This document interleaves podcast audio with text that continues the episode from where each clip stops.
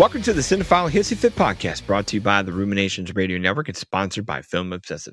This is the Tyrese Film Movie Debate, hosted by two film critics, cool dads, and struggling teachers. I'm Don Shanahan.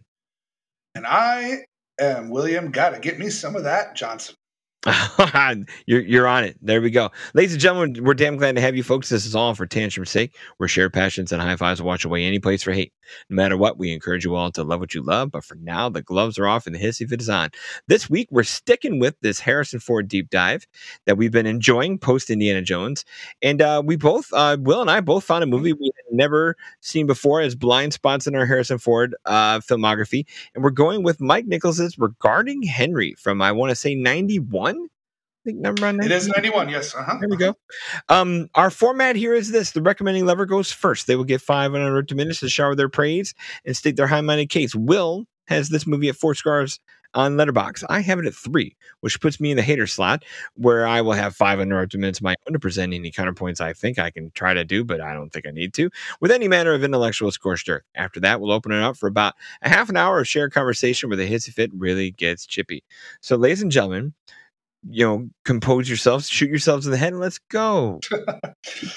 yeah, um, yeah. Regarding Henry, I, I guess I'll yeah. go as the lover. I mean, this is yeah. Uh, five to you. Go ahead. Yeah, this is um, written by a young Jeffrey Abrams, who I did not catch that connection, but then I saw can't like I saw him as a pizza boy or something in the movie, and I I went to Don. I'm like, hey, did you see J.J. Abrams? Why is he in this movie? And I realized that he is actually the writer of this one um, which would explain why him and Harrison Ford might have a nice little connection there, especially in the future. Um, yeah, but regarding Henry, another one of those uh, deep spot, or I'm sorry, uh, you know, deep dive Harrison Ford things, which I remember seeing previews for this quite a bit in my VHS latchkey days. I mean, I was nine years old. I probably rented some things I probably wasn't supposed to rent, and this would be on there because it's not a not, it's not like a hard R or anything, but it's it. I remember probably just being scared because someone told me about what happens, and they have a clip. You know, John Leguizamo shooting Harrison Ford in the face, and you're like, oh my god. And I probably was scared of that at a young age and never saw it. And uh, but I've always, you know, one thing we've talked about when we talk about Harrison Ford quite a bit on this podcast. This will be the eighth movie I believe we're doing, eighth individual movie of of his that we've done. Um, you know, I think that we kind of forget how great of an actor he is. Uh, not only from the, I won't go into all the caricature stuff that I talked about in the last episode, but you know, there, there's kind of a caricature of grumpy old Ford now, you know, and we kind of forget that he was um, not only a great actor um, who could command a screen and be one of the greatest movie stars of all time by you know, basically carrying blockbusters on his back like Indiana Jones and Star Wars, but he was an actor who looked to work with interesting directors and do interesting roles. Um, and sadly, a lot of these these uh, lesser known movies are things I missed out on, which feature some of his best performances. I mean, I watched this right after I watched The Mosquito Coast, which is a lot of people's favorite uh, Harrison Ford performance because he is completely against type and probably the most chameleon he's ever been in um, in that movie. And this one is, um, you know, a- another challenging role that you have to have charisma and bravery, and you have to play against type to really nail this role. And he did it. Um, I think it's I think regarding Henry is easily one of Ford's top five performances. Um, one thing I've always admired about Ford, and I think I don't know if I talked about this on the Harrison Ford deep cut episode that we did, um, but one thing I think is amazing about Harrison Ford is that he he obviously is a unique looking, very handsome man. He's got movie star looks and a great personality. Um, but he had that ability and stuff that I had seen. Uh, I think the example I used was Clear and Present Danger, where he can, you know, be look like he looks, but can also be an everyman, which is kind of crazy. I think I think there's other people that are like ridiculously good looking, like maybe a Paul Rudd or something, that make you feel like, oh yeah, I'm I'm just like Paul Rudd. Even if you don't look as good as Paul Rudd, he has that personality and that ability to not make it about how he looks for you to be like, ah, impressive. And that's what he does here. Um, because for those who don't know the plot of the movie, um, Ford is this pretty, I'm not going to say nasty, but he's super rich, doesn't really give a shit about people or things. He just is a hotshot lawyer who's totally willing to throw the, the everyman under the bus to win a case. He's mean to his daughter. He's having an affair with his wife, which you find out later. And he's just he's just not a good guy. He's kind of like the you know the eat the rich rich people that you are kind of disgusted with. But he does go to uh, he runs out of cigarettes and he goes to a, uh, a convenience store and he gets shot in the face by John Leguizamo. And in an interesting twist, he gets shot in the uh, chest and the head. Interesting enough, the head thing isn't a problem. It's actually the loss of oxygen he got by getting shot in one of his arteries in his body that made him lose a lot of oxygen and a lot of brain power. And he becomes essentially a vegetable who has to start over again and and learn how to walk, talk, think, and and uh, he becomes a completely different person, and of course ends up alienating the rich dickhole society that he's part of.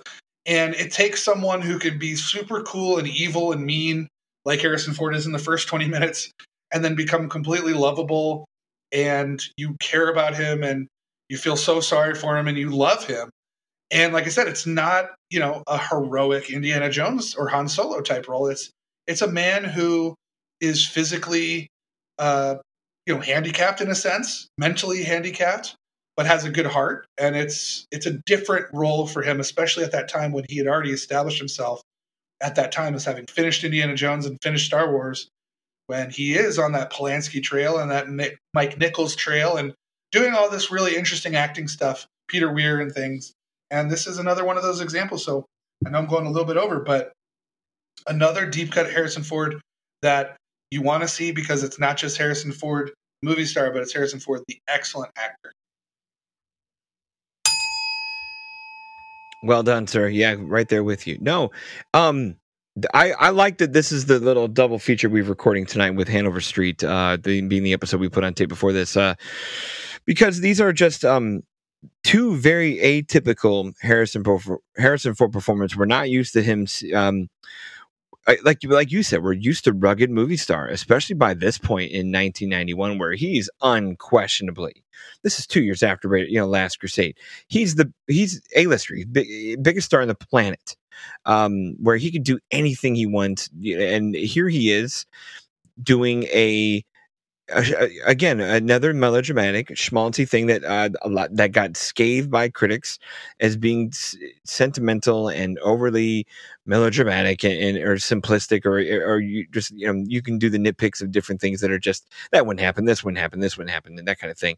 But um but for Ford to kind of go hey Mike Nichols I I trust you I, I you like a good story Paramount the check cleared thanks a lot and um but for him to still take a part that exposes him exposes him to be to act in the in a different way than just being like you said the either the curmudgeon he would be or the big movie star that he was and uh, I, I cannot fault Harrison Ford for a second. As much as we say he's become the curmudgeon and maybe the paycheck chaser now, he had a period, and this was part of it, where he took chances, and I really, really respect that.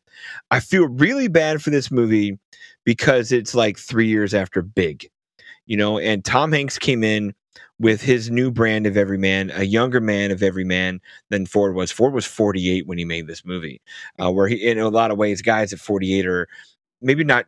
Maybe not going. To, I'm. I'm not saying he's doing Simple Jack, where he's Ben Stiller in Tropic Thunder, where you never go full retard.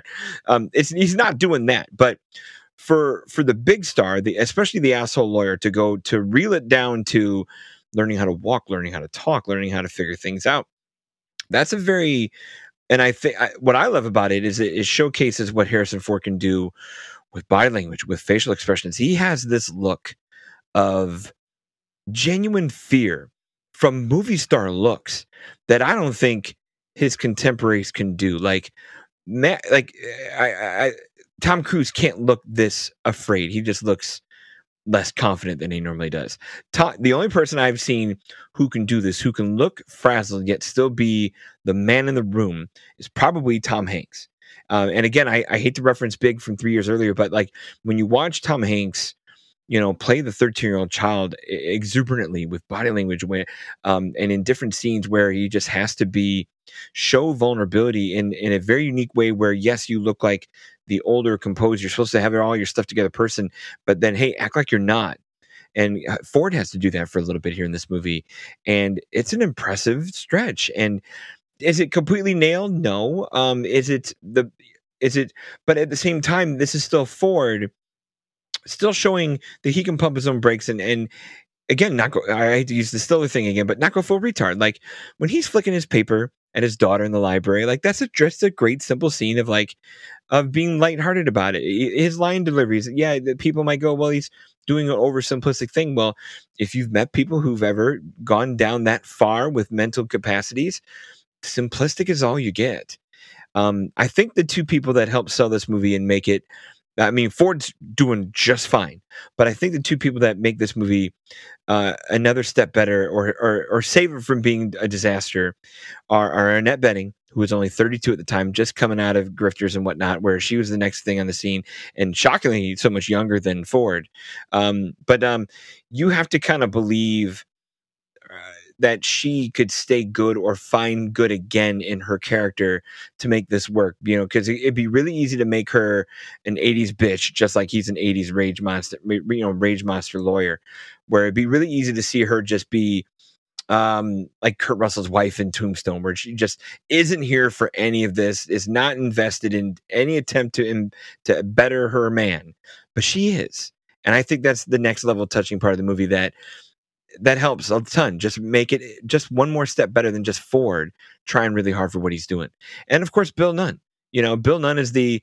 I'm sure someone's going to call this the magical Negro part of a movie, but that's then then you're not giving credit to Bill Nunn of coming in here and just being being a lighthearted, I'm here for the work, I'm here for the people person. Where when he's doing those lines, and I know they sound like canned scripted lines, um, of like, hey, I'm here because I help you. If I'm not here, you don't get help. And like the complete utter dedication I, even on a movie star movie character level to that job i feel really genuine for because i've met teachers who are like that i've met nurses who are like that where the ones that are just ultra super positive because that's the job and I you don't see the lot in movies. You see the clock watching nurse. You see the frazzled teacher who can't wait to get the fuck out of the door. Um, you never see that with the Bill Nunn character. And yeah, eh, because it's the one black guy in the movie, it probably does go down as the magical Negro thing. But that's a damn shame to what is a completely buoyant lifting part in this movie. So yeah, Ford's doing a great job.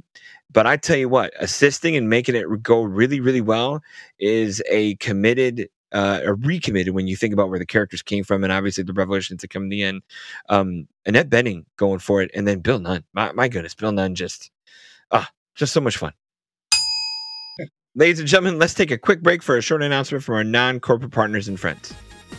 You've been listening to another fine, fine podcast on the Rumination Radio Network. This is Game Agent ET from Oh God, it hurts.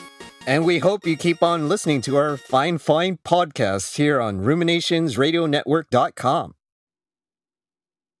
All right. We're back. Thank yeah. you much. Well, yeah, I'm glad, you, I'm glad you mentioned Bill Nunn, who is my favorite character in the movie. And I'm glad you mentioned him about having met people like him, like teachers, because I have. He, yeah. He I reminds me, I mean, I, I'm not trying to like pat myself on the back, but he reminds me of me as a teacher. I mean, I, I'm definitely not as happy-go-lucky as he is. Um, yeah, I'm, i mean, he's I'm still little, chasing skirts, and know, he's still I'm, a man. A little, you know, I, am known by some of my students as the grumpy one, but but in, but in general, no. But I, I mean, I usually use sarcasm to kind of reflect that stress and then get serious and, and help. Yeah, and, and I think that he reminds me a lot of that because it can be you have to have a lot of patience with stuff like that. Um, you know, with uh, you know, basically teaching someone how to live again you have to be patient mm-hmm. with that mm-hmm. kind of stuff you do and and he has such a great you know uh, now i'm not sure how um well it's definitely unorthodox some of his techniques um i'm not sure that his um, his hospital or rehabilitation center would be like hey, you want to get him to talk? Why don't you just put as many hot items into his eggs as possible? But uh, I don't. That's I don't the eighties. that's the eighties and low compliance era for you right there. You can get away yeah. with some shit back then. Remember lead paint? You know, true. yeah. That's but, the 80s. Uh, but no, it's and it's it's a movie, so you know you're not right. going crazy on it. But um, you know, uh, just like you know, in the real world, like if Harrison Ford gave evidence that he had to the people that he formerly was going up against, I'm sure there'd be lawsuits up the ass. Oh, You know, yeah, he, yeah, would be sued into Kingdom Come by right. the company. The lawyer side of this But- is the lawyer side of this certainly is shortcutted and softened and, and probably a weakness of the movie where Yeah, I, I think he. I think he's dropped like a bad habit. I don't think he ever gets. I don't think he walks back in the door post accident. Oh, I mean, it's nice that Donald I Moffat might be a good boss, but it, As- it's that's yeah, as much as I uh, hate, I've done my I've done my time in nine to five America with Yeah. you know my cubicles. I would kill someone for that office. that office. oh office hell is yes, yeah, insane. That is the probably one of the coolest movie offices I've ever seen. Like I was yeah, just like, yeah. God damn, can you imagine like the Chrysler building being right outside your window?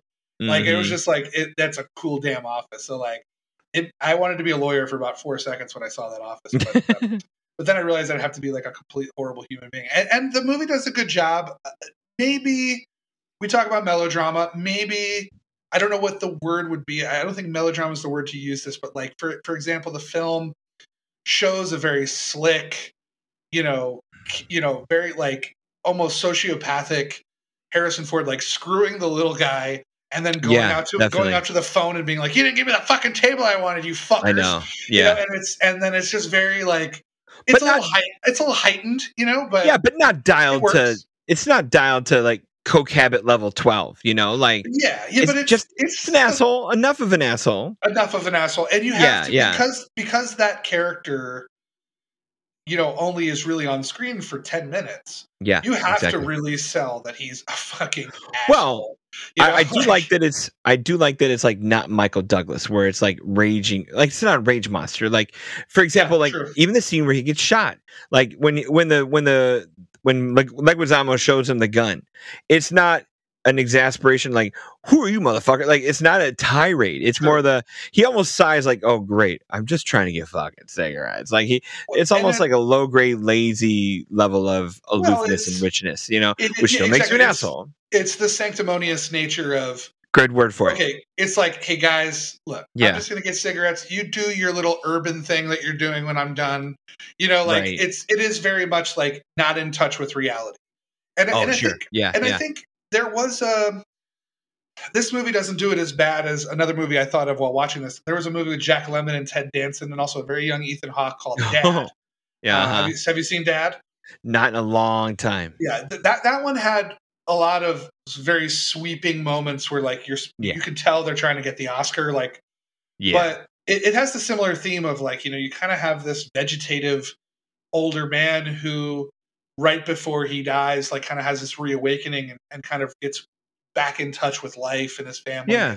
this has the same kind of structure where Well, you know what what happens if you take a man mhm. and start him over you know and Yeah.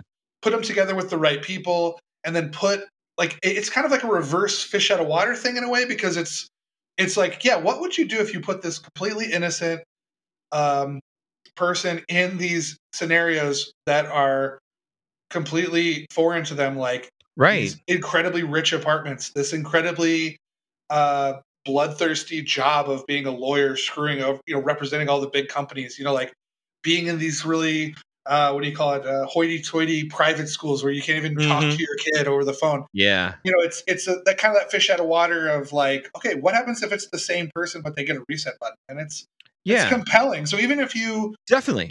Even if you don't necessarily buy the melodrama of it and you're not convinced of all of it it's it's compelling watch because you do want to kind of see him in these scenarios of like Definitely.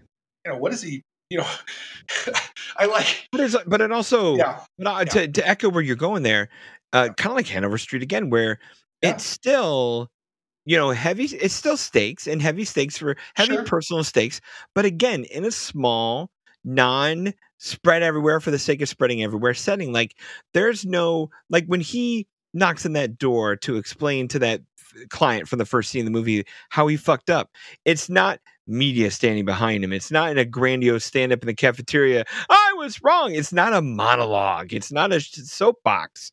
Um, Right. When he, you know, quits his job or confronts the affair lady, or and vice versa, or um, every little moment is not. It's just, it's done with simple smallness that yeah, maybe isn't the maybe isn't the flashy swing for the fences Oscar, like you said, Oscar Yeah. bait kind of stuff. But again, when you look at where that guy would go and uh, the vulnerability that he shows for being for healing the way he is, a guy like that wouldn't want anything big and loud and attention getting and whatnot. Where like he's crawling out of his skin at that coming back to the law firm party when he's healing up and obviously he hears the the people talking about him and leaves. But like even when he's getting the toast from Donald Moffat, like he does not want to be there, and I like that. Like it's not a I- again in a different role. Someone would come back with the fucking victory lap where they would just be like, "Look at me, yeah, I'm back. Let's go. Let's fix it." Like it would just be too easy, too convenient. It wouldn't be legitimately emotionally hard. And Ford sells the hardness of the emotions, and then Bening does too, and yeah. it's it's Well, really nicely done. I like that.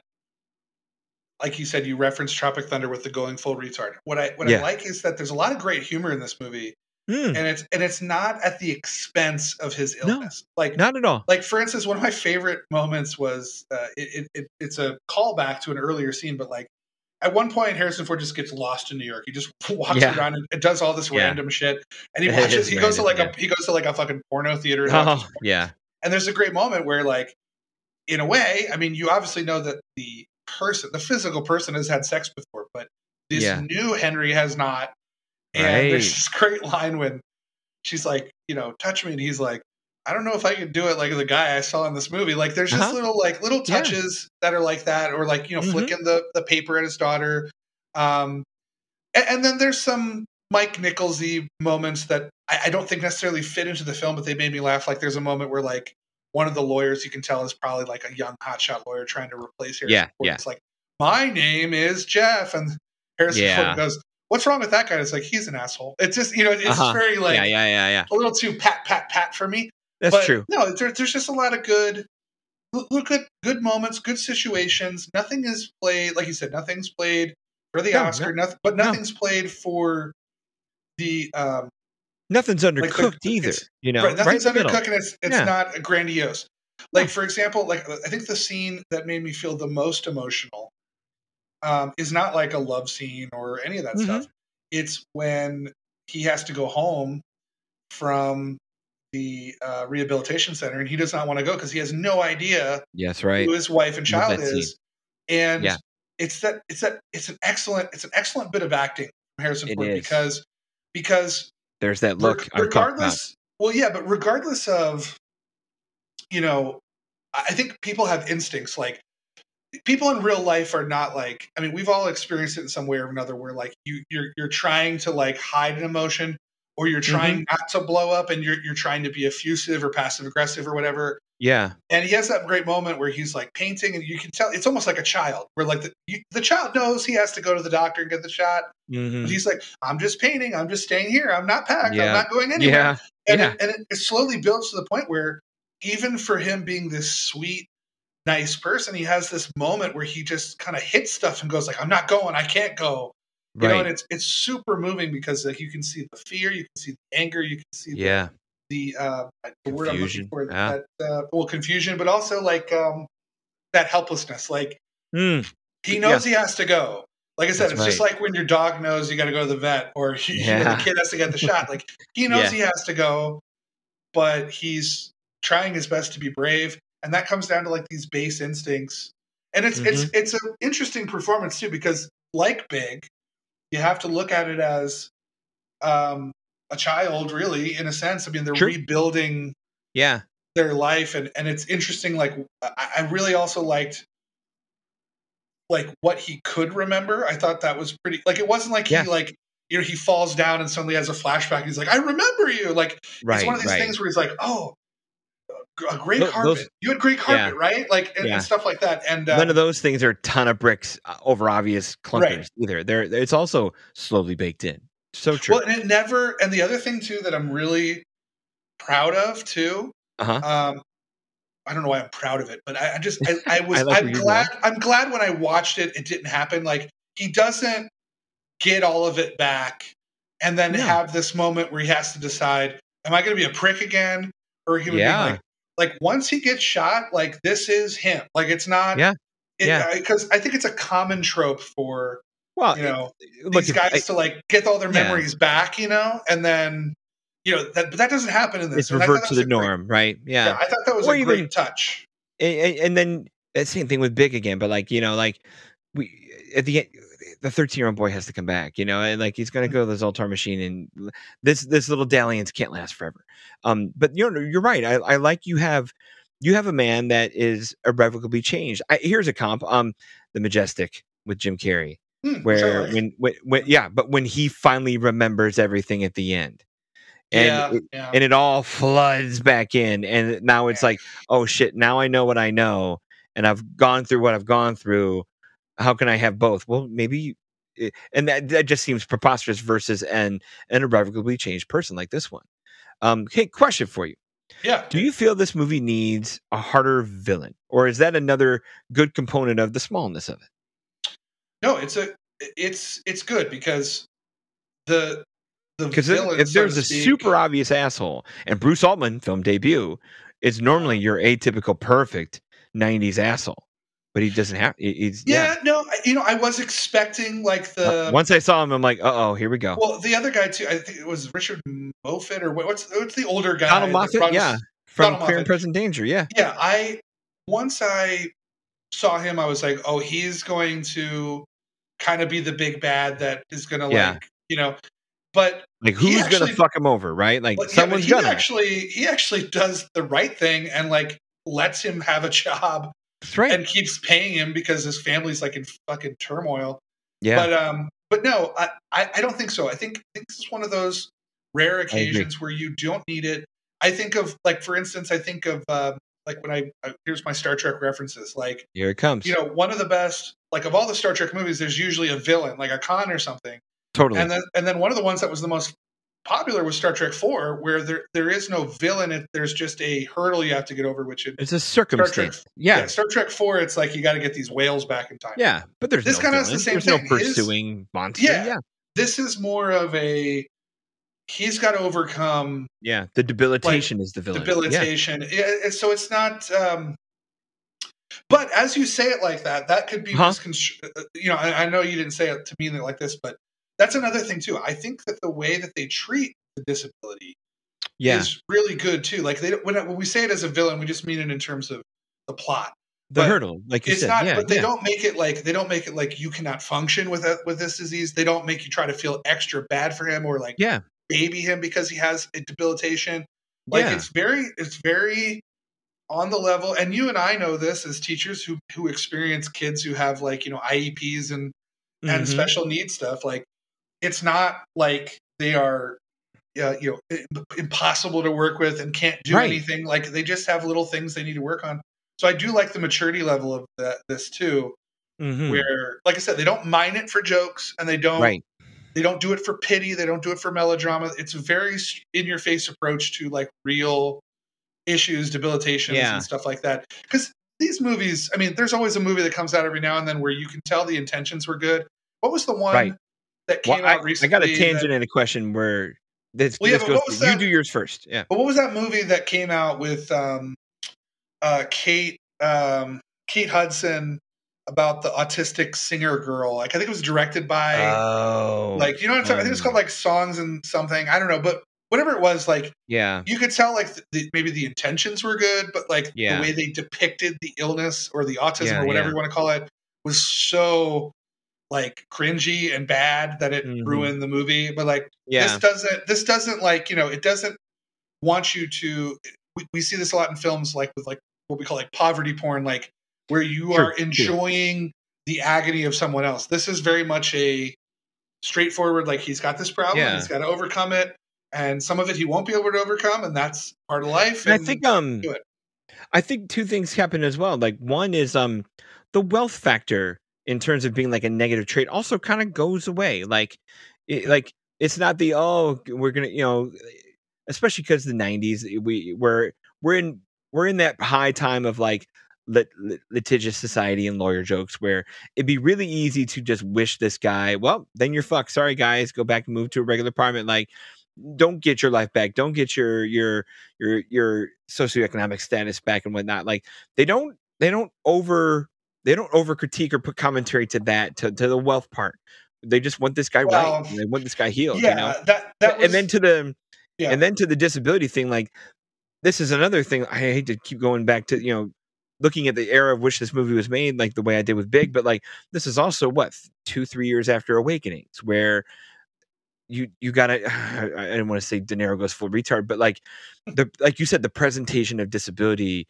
can be done more severely and for severeness' sake not just for the awards bait stuff but just the idea of like we need to wallow in this for a very long time to feel some pity and feel some empathy when maybe you don't have to. Maybe you just need a just a married man and a good therapist. And I, I, I like that. Like you could tell they filmed this at a at a medical facility where there's in the extras in the back are people getting real therapy. It's not just a bunch of TV Mhm. extras, you know, pretending to drink coffee. You know, they're they're people stretching out with wheelchairs and whatnot. Like they went out and found a good place. So that's nice to see. Well, if anything, they could have raised the stakes a little bit. I couldn't help but in terms of the financial stuff, like you know, Should like, hit him harder than she- it does. Yeah. When totally. she's like, when she's like, well, we can't sell the apartment for as much. I'm like, I guarantee it'd be enough. And they do move Yes. to like a house that's clearly still in the city, and it's like, Yeah. okay, they're doing fine.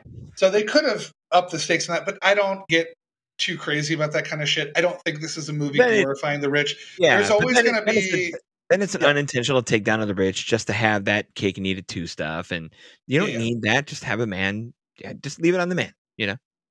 Yeah, for sure. And Yeah. it's yeah, I, there's nothing like you said. There's nothing undercooked. There's nothing overcooked. This is, I think, everything kind of, and that, that, that may be why maybe some people, you know, a lot of a lot of people that I trust that you know when I posted that I was watching it, you know, have said, "Oh yeah, I don't remember much other than Ford being good," and I do think this is one that will probably slip out of my memory over time. I'll remember Mm-hmm. One, yeah, Harrison Ford yeah. being excellent, but I won't remember like little details and things like that. Uh, and that's okay. This is definitely Yeah. more of a performance movie than anything else. Um, Well, I, just like Hanover Street last week. I mean, I'll I'll put this on the list of yeah, it might not be one of his top ten best movies by any means, but as a to see him work as an actor and just you know when you if you don't ever think the man has range, this goes on the top ten list of hey, watch him do something different. Watch Hanover Street make him make watch him as a romantic dramatic lead. Watch him in this be vulnerable non movie star and. and Mhm. I think those are those are check boxes that are that I think are required viewing to a super duper appreciate. Yeah, a guy who you've said many times is arguably one of the biggest movie stars we've ever had. So, yeah, I I this is a movie I that maybe will slip out of my mind, but it's a recommendation. I don't mind sliding across the table and be like, hey, you like that Harrison Ford guy? It, it might not be the best, might not be the coolest thing in the whole world, but slide this across the table and go, hey, just look at him for a second in this and be impressed for a little bit. You know, yeah, absolutely. Yeah. Yeah, it's. I, I mean, so we won't have. Unfortunately, I don't think we'll have as positive an effect on Rotten Tomatoes with this film because, at least according to Wikipedia, this one has Yeah. forty four percent with thirty two reviews. So I don't think we're We going to get it over the threshold, but No, no, no, but- Try. well, well, that that score once you said forty reviews, we could put a percentage point or two on this one, so that'll be nice. yeah, for, but the other sure. one, we might we might swing some we might swing some produce department stuff on Hanover Street, so that's pretty. Well, well, you know, the other thing that I've thought about with this movie, and then also coupling it with Hanover Street from last week, is I think one of the things we both said about both of these movies is that they're kind of well, we didn't say it as much with this one, but there, there's just kind of an old fashioned quality. Like there's a kind of a they don't make movies like this anymore kind Yeah. of thing. this this feels like a 1950s movie that would have whatever pick your star of like Sure. you know like the majestic like it would just be Yeah. dorky hunky dory town trying to help help a buddy out you know get your get your mind back you smile all the time make make things happy you know yeah it, it's yeah, it's, yeah It's, it's it has, and I think that is why perhaps because I mean I am looking at the um, the reviews from the time, you know, like I mean, yeah yeah everything, oh everything stuff that's there everything that's singled out here, um, in terms of on Wikipedia anyway, you know, Vincent Yeah. Canby's, Roger Ebert, stuff like that, Peter Travers, uh-huh. everything just kind of just says the movie's bad, and I and Yeah. Hanover Street was the same way, uh, even to the point of the star saying they hated it. yeah But I think that I think that's why you know uh, one of my mentors in college who taught who taught me all about Shakespeare. Mhm. You know, he said like King Lear is the kind of thing you need to read like every major anniversary of your life. You need to read it at 30, you need to read it at 40, you need to read it Mm. at 50, 60, etc. because Yeah. you will get something different out of it each time. I'm not saying this is as profound as a King Lear or something, but I do think that movies, especially in today's age on Twitter where everything is reactionary, everything's either the greatest thing ever, the worst thing ever, everybody's comparing everything. So. Yeah. I, I think that like movies like this, like I think that they age better over time. Like I'm sure that I Mike agree. Nichols and everything weren't like, oh hey, these guys in 2023 are going to talk about how great my movie is. Unfortunately, I'm making you know only so much money in 1991. But there is you know the artistic part of it, not the business Mhm. part of it. The artistic part of it, like the, these things are not supposed to be necessarily disposable entertainment. There are some things out there that are. But Yeah. I think when you make a movie like this, other than maybe some fashions or hair choices or whatever, like it's kind of a timeless story too. I mean, I the think so. morals of it, the ethics Yeah. of it makes sense. And uh, yeah, I, I don't see, you know, this is a perfect example of why I think people should go back and watch older films and Agreed. and and check out these deep cuts by these big movie stars and things like that because I think you're going to find some diamonds in the rough there. I agree. You know, because you always said like cream rises to the top. It's one of your favorite. phrases. does. Yeah. and it and it does. I mean, yeah, Quality when- will always be found, you know? like when Han Solo, or sorry, Han Solo, when Harrison Ford, you know, when he dies, they're not going to put star of regarding Henry and Random Hearts No, on his, They won't. No. you know, on his thing. But there still is value. I think a lot of people, you know, look at that and say, well, like, okay, well, you know, he's Indiana Jones, he's Han Solo, he's all this. But there is still value to some of the stuff they they do, you know, their their career as a whole when they try these things and try something different and you know it it, it just like i said I, Yeah. if anything i hope with the last two episodes not only do you guys check out the two movies we talked about but start looking deeply into these stars filmographies you know Especially- and trying to yeah. find something like this there's not a lot of actors i'm trying Nowadays. to think of yeah. i'm trying to think of Well, I got a I know couple. well i know tarantino said like there's really no movie stars anymore um, there's- but, but there's the- some that are trying. Here, I'll give you an example. Like, um, Yeah, yeah, this isn't a good one, and th- it definitely doesn't. He does not have as deep of a resume at taking chances as Harrison Ford, but um, Chris Evans is Okay. trying. Like Chris Evans will, yes, he's Captain America. Yes, he's the Gray Man. Um, and but he'll make like Gifted. He'll do his own thing with Before We Go as a directorial debut. Like he'll Excellent he'll he'll he'll do Knives Out. He'll take some chances and not Scott just Pilgrim, where he plays an Scott asshole. like, he'll- absolutely. and yeah, and he, I mean, and it helps that he has a history before being Captain America, at least a little bit. And and Harrison Ford has a history before he became, you know, Han Solo and uh, and and Henry Jones. But uh, so you've got some people that are trying. Like I can't say the same thing about Chris Hemsworth. I can't say the same thing about Chris Pine. I can't say the same thing about Vin Mm, Diesel. Has a couple Chris but, Pine, like- I'll go with. I, I will think that. I do think pre Star Trek. tries- What's he got? Oh, I guess like Don't Worry, Darling. Like he's it's less frequent though, and Outlaw there's still big stuff. You know, he he does a lot of those. He, he did some stuff He's- with Patty Jenkins on yeah. TV. But no, no, I know what But- you're saying. Well, that's what I'm saying. Like I think of But somebody, I mean, but you're still talking. We're still talking about like stars taking chances. Like this is Harrison Ford two years after Last Crusade saying, you know what, slow it down. Here, I'll give you an example. Here, this is his Yeah. filmography from 82 to 92. You got. Blade Runner back to back with Return of the Jedi, back to back with Temple of Doom. Can't get three bigger movies than that. But then look at him pivot: Witness, Mosquito Coast, Frantic, Working Girl, back to form with Indiana Jones and the Rated and the Last Crusade, and then Presumed Innocent regarding Henry, and then boom, boom, boom, Patriot Games Fugitive. He's he's huge after that. But that those five regarding Henry, Presumed Innocent, Working Girl, Frantic, I guess that'd be six. Mosquito Coast Witness. That's a big star taking swings on without big budgets, doing small Yep. fare with good people, and that's what I want stars of today to do. Is like, hey, go make and whatever it takes, go make do what Ryan Yeah. Gosling does. Go make a Damien Chazelle movie. Go make uh Yeah. somebody go make a Barry Jenkins movie. Like go go go be in a Greta Gerwig sidebar side sidebar movie. yeah, I go think do- Gosling's a good, good, good, a good, a good example of someone who yeah. takes those risks. But like, um, Oh, and then DiCaprio, of course, is the guy who does Eh. not take the franchise shit, but makes only works with the quality people, finds the eclectic projects, has to be right for him. Um, yeah, no, some of that stuff has gotten big, but he's still the guy who he would take sure. chances like this. I and yeah, I do, think. yeah. Yeah. I think, and I think that comes down to the market too. Like, this is I, true. I try to, th- I try to think of like, um, you know, like somebody like Russell Crowe, one of my favorite actors. Like, Hmm.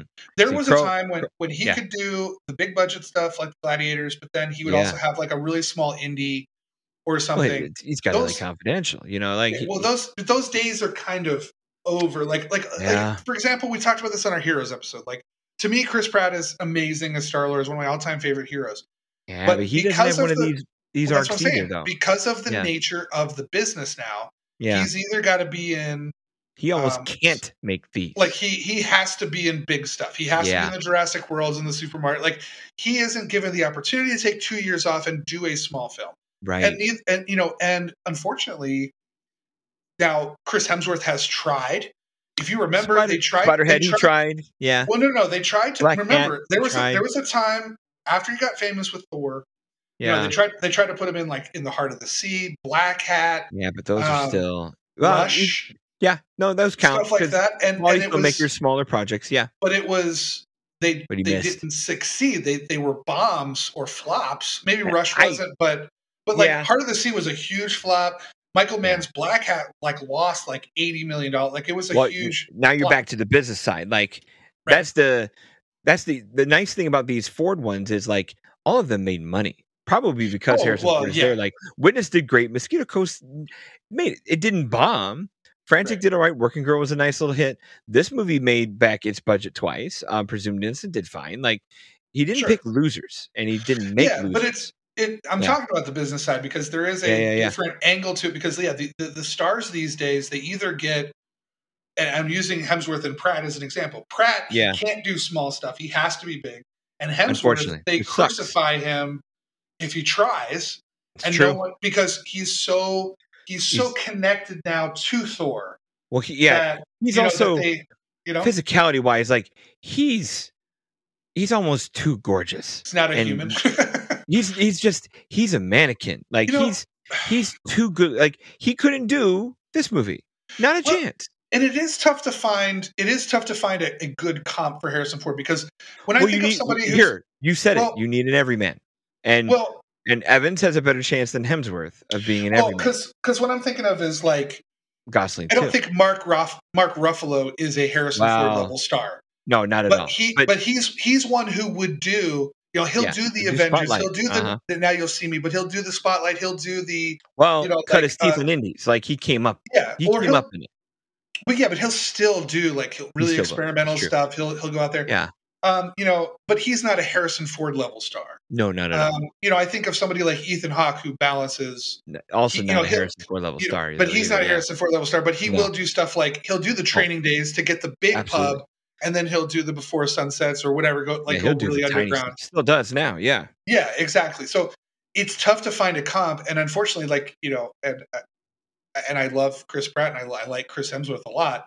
I Mhm. don't think they're Harrison Ford's level in terms of actors either. But yeah see that's the, now you're bringing it full tough. circle where you, Yeah. now you have this we're we're in this current time where we don't i i know they keep doing this especially because tom cruise is doing what he's doing right now like Mhm. the last movie star like we the movie stars today were built differently and came up differently than this era of obviously ford and then uh, you know cruise is a little after him in terms of age but we're still in that neck of the woods of things where just um because even the Stallones and the Schwarzeneggers still did little stuff um because they just did you know it, some of it was paycheck some of it was to work with other things where yeah and of course Denzel's classic example of like never taking a big swing other than but having things swing big for him. Um well, yeah, today we just don't have those people. We don't have uh, a, a person who is so we, i'm not saying they're all supermodels and tv stars but like, we just don't have a lot of classically trained bradley cooper is like the next last guy who was you know he's an actor studio guy. Um we don't have Yeah, a lot of true. those anymore you know Well, and, and and there's also a lot of recency bias with these analysis, especially of Tom. You're not kidding. Tom Cruise, because Yeah. I, Tom Cruise went through, you know, he went through a period other than the Mission Impossibles, which were like the money makers, right? yeah You Oh, know, he, took- went, he went, he did the, yeah. he did the Valkyries, the Knight and Days, Rock of Ages, Jack Reacher, yeah Oblivion. You know, Yeah. like he did, and the Mummy remake. Like he's had some flops, like yes but because he's been hitting it out of the park the last couple of years, most Mhm. especially with Top Gun, like suddenly everyone's like, he's the last movie star. It's like, yeah, but he was he was just like a Schwarzenegger or Stallone for a while, where he could not get something to land outside of a franchise. This is true. He was he was more of a, you know, people don't want to admit this, but Cruise was more of a Vin Diesel or Chris Hemsworth than I agree. Somebody else because he had a franchise to back himself up for the money, Yeah. but couldn't make anything else stick. I mean, that went I for think- a long time. I think the last movie star more than Cruise is George Clooney. Because that's a guy. Because other than Yeah. Oceans, other than Mhm. Oceans, look at his choices. Look at his, and then still radiant. Oh, Brad Pitt. top-level A, A- Brad Pitt, another good. Yeah, those are the two guys to me that are um that are that are both that are actors and movie stars, and maybe the last of that dual breed. Yeah, it's only been legit level can do anything you put them in doesn't have to be big doesn't have to be the lead. When they're the lead they're great. When they're not the lead they're still great. Like you don't have a lot of guys who can do that. Because here we are. We're talking about chris pratt who other than delivery man can't be your sidekick character anymore. He has to be chris pratt. Yeah, and and like Brad Pitt for the longest time, like Oceans, I think like the Oceans movies were like some of the only hits he ever had, like in terms of True. pure hits. Like he oh was yeah probably one of the biggest movie stars with like the least amount of hits because he That's was true. always doing so much stuff that didn't make money. You know, like you know, and and you look at um, or it's the cult stuff where like the love for yeah. Thelma and Louise came later the love for Seven came later the love for Fight like- Club came later yeah he Yeah. he so Brad Pitt in 2022 uh huh let's see, he had one, two, three, four, five, six, seven. He or was he only in three of them? oh no, he was producer, in some of yeah. Sorry, so he was in three, but he was a producer as well. But this, these are the movies he put his name to in 2022 alone. The seven movies, Yeah. either as an actor or a producer. uh-huh. The Lost City, oh that's uh, right yeah over like kind of a comedy. Yeah. Uh, he did Father of the Bride on HBO for whatever reason. Mhm. uh, well, just back into money there yeah He starred into the he started Bullet Train, which is one of my favorite movies, but can Uh-huh. be kind of seen as like a just a kind of a Tarantino knockoff crime Throw- picture. a throwaway movie, yeah. He, he produced She Said and Women Talking, which were like um, Mhm. what do you call it? Like, like, like topic pictures. prestige stuff that He- a lot of he- people don't do. Uh huh. He also produced Blonde, which was another topic, Absolutely. you know, movie star, Hollywood history kind of thing. And then he starred in Babylon, which was Yeah. Damien Chazelle. Him, him, like- that's him really going for it. Yeah. Yeah, I mean, you, you look at you know um, the same the same year that he produced If Beale Street Could Talk, he was in Deadpool 2 in a cameo. Amazing. You know, like he does Yeah. he does that kind of stuff where he um, he's reached a level where he can. Like yes, he, yes. now that he's in his fifties, I think he's pretty much in his fifties. Like he he he's old, he's he could be a lead when the when the lead calls for it, but at the same time, he's not overexposed thanks to the lack of franchises where he can't just show up like you said in a cameo or Yeah, as the he the joke part in Lost City. Like he could do he could do a he could be, he's not overexposed to not do a supporting part. I don't know how many other people so we much say so, do that. Yeah. So much so that his stardom alone gets movies made. For instance, This is true. um, for instance, Twelve Years a Slave, which his company Plan B That's right. produced. He had no intention of starring in that. movie. No. But all the financiers were like, "If you're not in this movie, we're not paying for it." Yeah. And He there's gave himself you know, the smallest and, part. Yeah. and he gave himself the smallest part, though everyone pilloried for him Yeah, for it yeah. because because it was like, "Oh, you're the the white savior of the movie," you ah. know, who treats everybody right, which is stupid. Yeah. But there were countries that released posters, and it would say "12 Years a Slave," and it was just Oh. his face on it. Oh sure. Like, like Totally. you know, so it's it's funny, and and also to sum it up, not only did he get that made, Twelve Years a Slave is he in it, produced it, but he was in World War Z the same year. So like Mhm. he he is he's a good example. Clooney, I Great think, has kind of fallen off. well, a, a- 10 he's a, he's or another so. decade older, where age age catches up. Where yeah, he's just at a different time and era. He's going to enter that Michael Caine, Morgan Freeman level that I always talk about, where he's just in it. He's just in it to be him, and he's just in it for the joke. Almost where De Niro is Well- too. Like he doesn't have a lot of like sizzle to do a big, you know. He, well, he's got a new movie coming this Christmas that it looks like another attempted Oscar contender, but he's also he can rest on his laurels too. Like he can just step back and make his movies. You know, like Yeah, I he's think, become a director think, too. so um, yeah, I think Affleck is kind of He's getting there. in that realm Yeah. now he's there now. because Yeah, he, had the he. We've talked about this on the show before, but he had Yeah, that that area sure. where they took they took the indie Ben Affleck and tried to make him an action star, tried to make him uh, a marquee guy. Yeah, and, And he, he had to took he said reinvent yes to a few things too. Yeah, Oh, sure, sure, but he had to like reinvent himself. yeah. Um, you know, to, G- to get back. Julian Jersey girl got him bad. But Yeah, I'm but I'm trying to think like I'm looking at Clooney. I'm looking at his filmography right now. yeah. I mean, I, I think the last maybe hit or critical success might have been Gravity in 2013. So we're talking 10 years. Yeah. Because he did Monument Men and That you one know, bombed, He, unfortunately. he bombed and he own. directed it. Tomorrowland was a huge bomb. Hail Caesar was Yeah, uh, a Coen's Brothers that did not work, at least Yeah. for me. Money Middling, Monster, yeah. Midnight Sky, Ticket Midnight- to Paradise. those are two you mi- two misses. Ticket to Paradise did fine, but uh, and but it's Yeah. look what he did. He it took him. Let me just lean on. Sometimes I heard this in another podcast. Like sometimes the movie star just needs to show up and be a movie star. Like Yeah. don't know like Tom Cruise and Jerry Maguire. Like there there's no way to make him a sad sat. You're you're still fucking Tom Cruise. Like just go be the movie star. Well, just just you- act the part, be the part. You it. are the part. You know. the days of Tom Cruise, like the Born on the Fourth of July's, the Eyes Wide Shut, which I think is one of his best performances. Mm, I think Magnolia. he's yeah. kind of he's kind of become the Chris Pratt now, where he has to play Tom Cruise. I Like, I hope. don't think I don't think Well, he's him- to get a movie. Like I don't think he's going to Yeah. come out and say because you look at he's got Top Gun and now he's stretched out those Mission Impossibles to Yeah. another two parts. Two and he's done. Yeah. I don't think he's What- going to what he be in a, like an eight million dollar indie film. Like he's I gonna, if he does, he needs time off and he needs to he needs to play his age. He needs to fucking stop coloring his hair and just become what he was, what he chased in '85. He needs to become Paul Newman because he because he can. Like someday, Tom Cruise with grizzled and gray and wrinkles could do the verdict because be- still, someday we'll be like, damn, that's still Tom Cruise. He can, the, the- guy can act like, but he needs to stop. He, he And- got, and he's got to let go of some youth, and he's I, he says he's going to do it, but I don't believe him. So yeah, And that's the thing that I think Harrison Ford he doesn't get a pass for a lot of the stuff that he's done.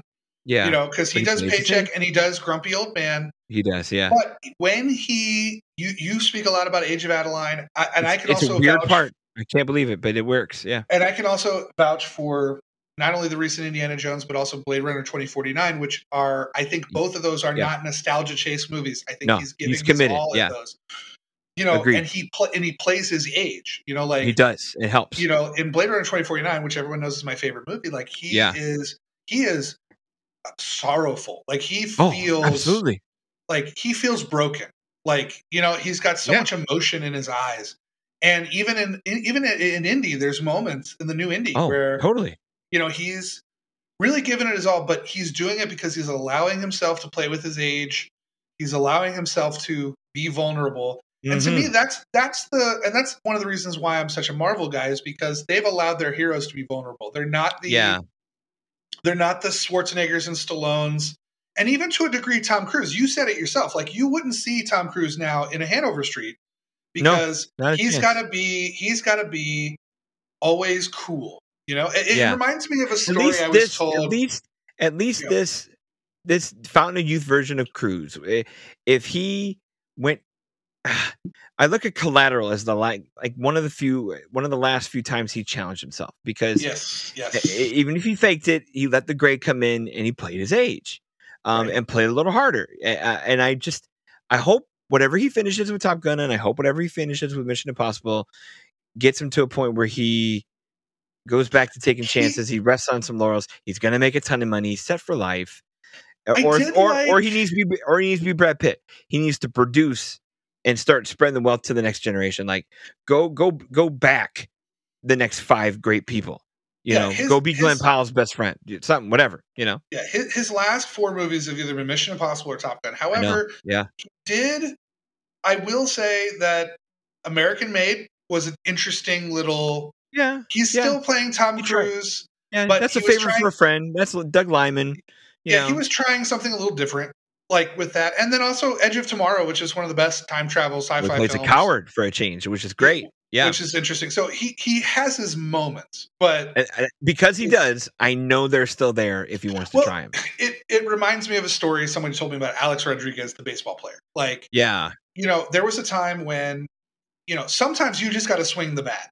Like I don't know where Sure. I heard this Dan Patrick show, Rich Eisen or whatever, but he was so preoccupied with looking cool. I remember he took a strike, he took a strike and got a strikeout, like at the ALCS or something. He didn't even Mhm. swing, Yeah. and everyone was like, he just doesn't want to look stupid. He wants to look cool. As long as he looks Mm. cool striking out, because you know, Yeah. yeah, if you go to swing it, and you strike out, you look worse than if you just stand there. But in another way, if you just stand there, you look bad too. And that's kind of what I feel is going on with movie stars these days is they got to just look cool. It's not necessarily about taking that chance, taking that swing, Well, they, that's why they don't die. out. You know, that's why they don't die. They're indestructible. They're infallible. They get the girl. They've made it. They've set everyone up to could be to to always win.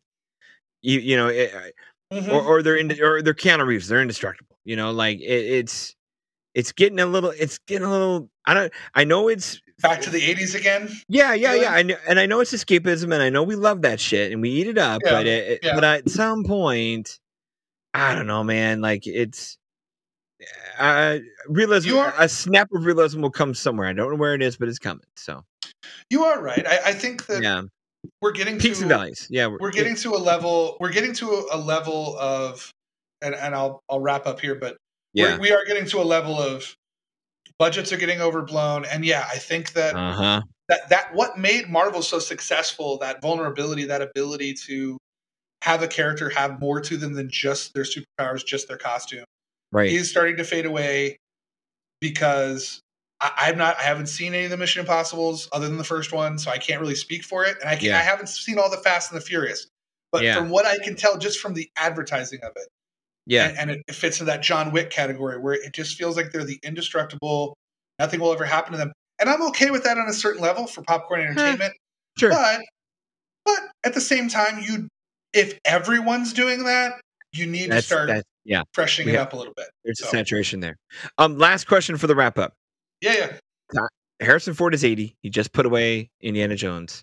Yeah. How much longer do we have with him? Or does he do like a Gene Hackman and hit 82, 83 and retire and we never see him? Well, not you we'll never see him again, but like I could see him doing a Hackman where he just retires before faculties go away. Well, I mean, he is getting into the Marvel universe. We talked about that. He's going to be That's why I'm like, Captain wow, America. look at look at him go. That's why I'm like, whoa, how far how far is he going?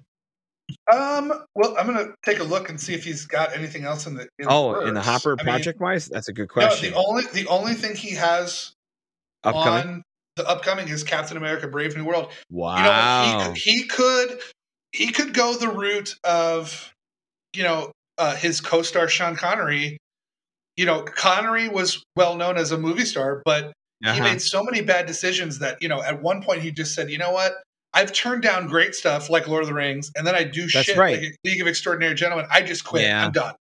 And uh, yeah. you know, And Hackman kind of there he he did it too before it got bad. Yeah. Well, Hackman went out with "Welcome to Mooseport." That's that, that's the Wow. problem. I would love, Yeah, yeah. I would love Hackman to make One one, more more, fucking movie. oh even gosh, even yeah. Joe Pesci was like, he retired and he was like, I'm not going out on Lethal Weapon four. Like, I got to No. go out on The- the something Irishman. else. So, Yeah. you know, well, Uh-huh. yeah, It's all But, right. um, I don't know. I think I he doesn't have anything on the docket, but I don't know. Like, I, I wish him well. I I hope something I hope I, I, I Yeah. he's gonna he it's Harrison Ford. He's gonna dazzle us with something's gonna get us one more time. Just one more time. I just know it, you know? Yeah, I mean, his last real big peak was 2013. He did four movies that year, and he's kind of done one or two every year since. So Yeah. he's still active, he is. but yeah. but you know what? I mean, he is 80. He's getting up there. I, I can see retirement hitting the road. I can see him just being like, "Hey, I'm going to go out on as high of a note as I can," Yeah. and uh, maybe at least with Captain America, his his last movie will make Wow. money as opposed to Dial of Destiny. Oh gosh, good point. made Yeah. nothing. But so at least maybe he'll go out with a banger. Who knows? Well, you know, I'll be seeing it regardless. That's right. But, yeah. all right, let's uh, let's wrap up. Um, first off, we want you guys to check out the merch store on Every Movie Has a Lesson. We have Cinephile Hissy Fit swag, including shirts. We have Every Movie Has a Lesson shirts, and we have free Blockbuster, the very local but hopefully soon national free Blockbuster campaign Don's created in his town where he lives. You want to follow us on Twitter at Cinephile Fit, on Facebook at Cinephile Hissy Fit Podcast, and Instagram at Cinephile Fits. You can find both me and Don on Letterboxd to check out our film reviews and ratings. We are also on Rotten Tomatoes, we are charter members of the Independent Film Critics of America. Thank you so much for your loyal listenership and our tussles for connecting with us on social media. Cinephile Hissy Fit is a Ruminations Radio Network podcast sponsored by Film Obsessive and 25YL Media. If you enjoyed this show, the Ruminations Radio Network has more excellent programming with stellar hosts, spirited topics. I know some of you probably don't listen to this part of the show, but if you are, please rate, review, big time for us. That'll help. And subscribe to our show and others on iTunes, Spotify, and anywhere you find favorite podcast.